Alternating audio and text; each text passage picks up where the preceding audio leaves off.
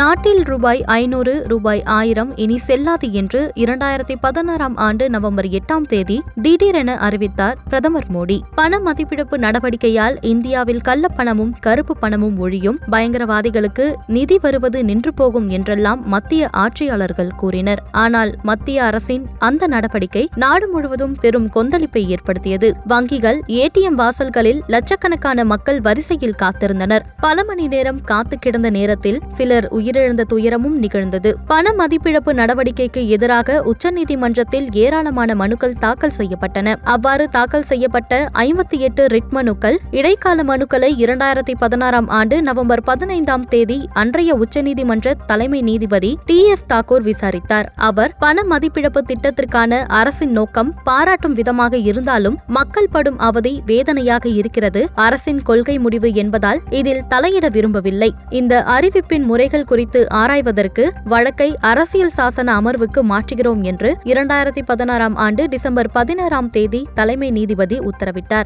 அதையடுத்து நீதிபதி அப்துல் நசீர் தலைமையில் ஐந்து நீதிபதிகள் அடங்கிய அரசியல் சாசன அமர்வு இந்த வழக்கை விசாரித்தது. மனுதாரர் சார்பில் காங்கிரஸ் கட்சியின் மூத்த தலைவரும் முன்னாள் மத்திய அமைச்சருமான ப. சிதம்பரம் வாதாடினார். இந்த வழக்கில் ஜனவரி இரண்டாம் தேதி உச்சநீதிமன்றம் தீர்ப்பு வழங்கியது. நீதிபதிகள் அப்துல் நசீர் பி. ஆர். கவாய் போபண்ணா ராமசுப்பிரமணியம் ஆகிய நான்கு நீதிபதிகள் பண மதிப்பிழப்பு நடவடிக்கைக்கு ஆதரவாக தீர்ப்பு வழங்கினர். நீதிபதி பி வி நாகரத்னா மாறுபட்ட தீர்ப்பையும் வழங்கினார். மத்திய அரசு அறிவித்த பண மதிப்பிழப்பு நடவடிக்கை செல்லும் என்று பண மதிப்பிழப்புக்கு ஆதரவான தீர்ப்பை நீதிபதி பி ஆர் கவாய் வாசித்தார். மத்திய அரசுக்கு ஒரு முன்மொழிவு வந்தால் அதன் மீது முடிவெடுக்கும் செயல்முறையை தவறாக கருத முடியாது. இந்த நடவடிக்கைக்கான நோக்கமும் அதை கொண்டு வந்த வழிமுறைகளும் நியாயமாக இருப்பதை பார்க்கிறோம். ஆனாலும் இந்த விவகாரத்தில் இலக்கு எட்டப்பட்டதா இல்லையா என்பதை பார்க்க வேண்டியது அவசியமில்லை என்றார் நீதிபதி பி ஆர் கவாய். இந்த வழக்கில் மாறுபட்ட தீர்ப்பை வழங்கிய நீதிபதி நாகரத்னா என் கண்ணோட்டத்தில் பண மதிப்பிழப்பு நடவடிக்கை சட்டவிரோதமானது. இரண்டாயிரத்தி பதினாறாம் ஆண்டு இருந்த நிலையை இப்போது திரும்பிக் கொண்டு வர முடியாது. ஆனாலும் அந்த நடவடிக்கை சட்டத்திற்கு எதிரான அதிகார துஷ்பிரயோகம். அந்த நடவடிக்கை அமல்படுத்தப்பட்ட விதம் சட்டத்திற்கு எதிரானது. அந்த நடவடிக்கை நல்ல நோக்கத்திற்காகவே கொண்டு வரப்பட்டிருக்கிறது. அதன் சிறந்த எண்ணம் நல்ல நோக்கம் இங்கே கேள்விக்கு உள்ளாக்கப்படவில்லை. பண மதிப்பிழப்பு நடவடிக்கையின் சட்டத்திற்கு எதிரான செயல்பாடுகளே இங்கு மதிப்பிடப்படுகின்றன என்றார். ஐந்து நீதிபதிகளில் நான்கு நீதிபதிகள் பண மதிப்பிழப்பு நடவடிக்கை செல்லும் என்று தீர்ப்பு வழங்கியிருப்பதை பாஜக வரவேற்றிருக்கிறது. இதை ஒரு வெற்றியாக பாஜக பார்க்கிறது. ஆனால்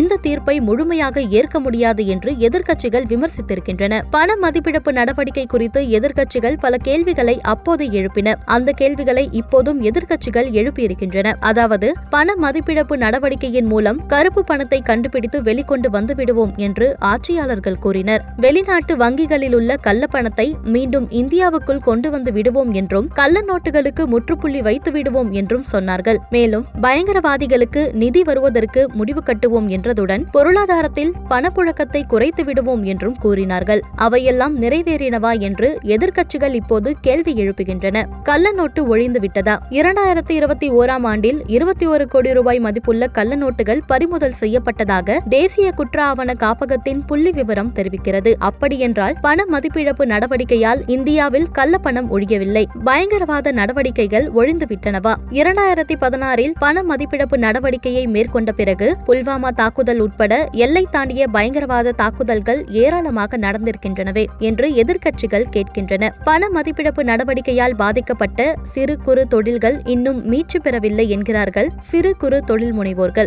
உச்சநீதிமன்றத்தின் தீர்ப்பை வரவேற்கும் ஆளும் தரப்பிடமிருந்தும் இந்த கேள்விகளுக்கு சரியான பதில்கள் இல்லை.